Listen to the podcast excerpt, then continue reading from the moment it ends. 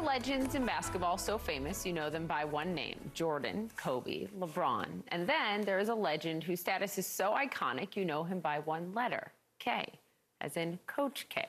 For 42 seasons, Mike Krzyzewski served as the head coach for the Duke Blue Devils. He won 1,129 games at Duke, including five national championships before retiring. I sat down with him to talk about life, coaching wisdom, and what is more important than winning.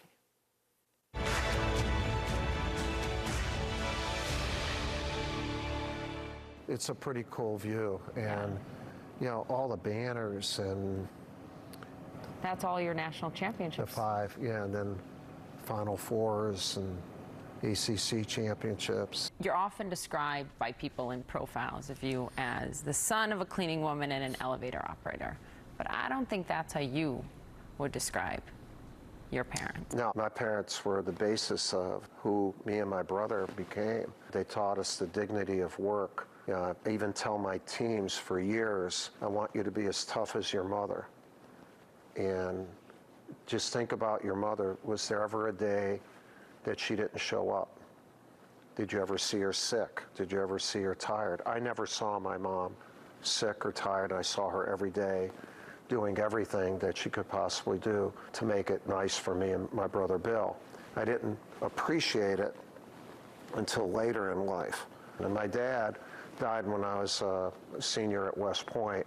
He didn't go by the name Krzyzewski, he went by the name Cross because he was always afraid of losing his job because there's a lot of ethnic discrimination at that time. I didn't realize all the things that my parents Gave up, gave up. hid. Your parents didn't even want you guys to learn to speak Polish. Polish, right. Why? And I didn't find out this until later. They didn't want us to have an accent because they were afraid, again, during that time, somebody with a vowel at the end of their name may have been looked at differently. They were concerned. They were trying to protect you. They were trying to protect me and my brother. So much so it wasn't on his tombstone until Yeah, he was in World War II as William Cross. And so when he died, and we, you know, a low income family, the government provides a tombstone that said Cross. And uh, we weren't able to change that till my mom passed, and then my brother and I made sure it said Krzyzewski. You know, I was fortunate to be inducted into the Naismith Basketball Hall of Fame in 2001. And one of the parts of the speech, and probably the most emotional for me, was I said, I wish my mom and dad were here tonight. I'm going to start crying. Uh, to see a Krzyzewski go into the Hall of Fame. It was emotional then, it's emotional now because I recognize just the, the life they led to make sure me and Bill would be taken care of. Amazing. how much of what you've done and how you've led and carried on this name so proudly. It's so famous. I just walked in the Krzyzewski Center. They couldn't find another name for it, so they, yeah, they put one that no one could pronounce. I love this picture. Yeah, that's, uh, you can tell she's Proud. proud. I've been married 53 years to Mickey, and we knew that it was going to be a partnership. I call it two is better than one if two can act as one. And we were able to act as one. That's my family. Whenever we played in the Olympics, we brought everybody. You did. You Yeah. did a lot of it all together. Yeah. They have three daughters. They hold you down They, they have whatever humility I did not have, they tried to interject in me over and over. So when there used to be family dinners Yeah. and people would eat together, uh, and I'd be sitting at a table with my four girls and, and we're playing Carolina or we Maryland or whatever. We just won a big game. And we're talking and nothing is said About your win. or about the game. My wife did a great thing, Poppy. When all my girls were growing up, we never had anything basketball in the house. The players would come over at times, but there weren't trophies, pictures. There was no shrine to Coach K in your house. There's there's no shrine, and and there shouldn't be, you know. Uh, Well, there are in some people's houses. yeah, now because it's just me and Mickey and our dog Coach. There is a shrine? Yeah, well, I'm in a basement office, well, the lower level boss, uh, Yeah. and I can put anything I want in there. So, uh, Whenever I need my ego boost, I go down there and start Okay. looking. Say, man, you were really good. No, I don't do that. Do you ever come stand here alone? I do. Usually, uh, not a lot, but later at night when all the lights are out and there might be just a little bit on the national championship banners or whatever, you walk in and you feel like you're in a field of dreams. This is your field of dreams. Yeah, well, you feel like I better get out of here because the basketball gods are going to play pickup here in a little bit.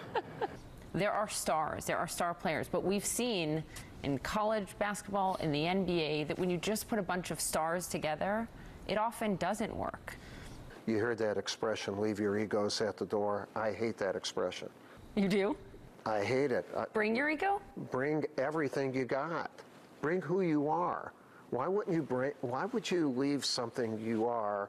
To make room for others? No, no. We should make the room bigger. You know, you're not confined by the room. And when you bring all the ego egos in, put them under one umbrella.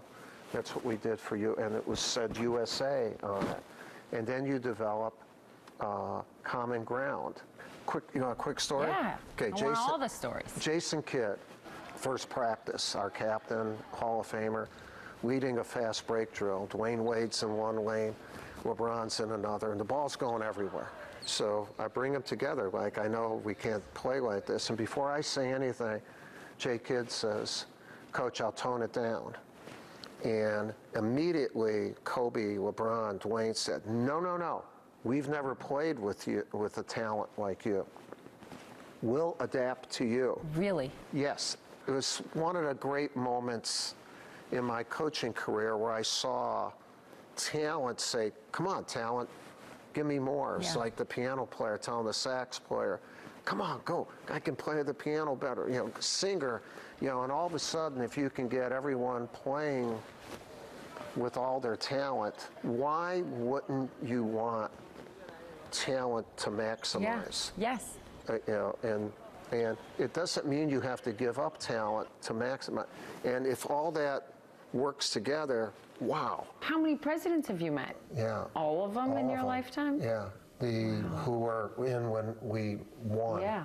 And uh, 41, President Bush became a close friend. It's you and Kobe. Yeah, this is U.S. Thanks for all the golden moments. Hmm. This is a, a great book for me because each player uh, gave their quote. So can we read what LeBron said about Y- you? yeah. He allows us to play the game of basketball and just go out there and have fun, but at the same time he wants us to be perfect. We should expect perfection and that is what he is about. We like that. We like that kind of challenge. Yeah. Read the last line Kobe said about you.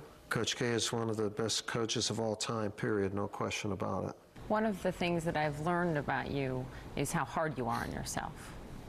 And that there have been moments when you'll actually, you've looked in the mirror over your career and cursed yourself out.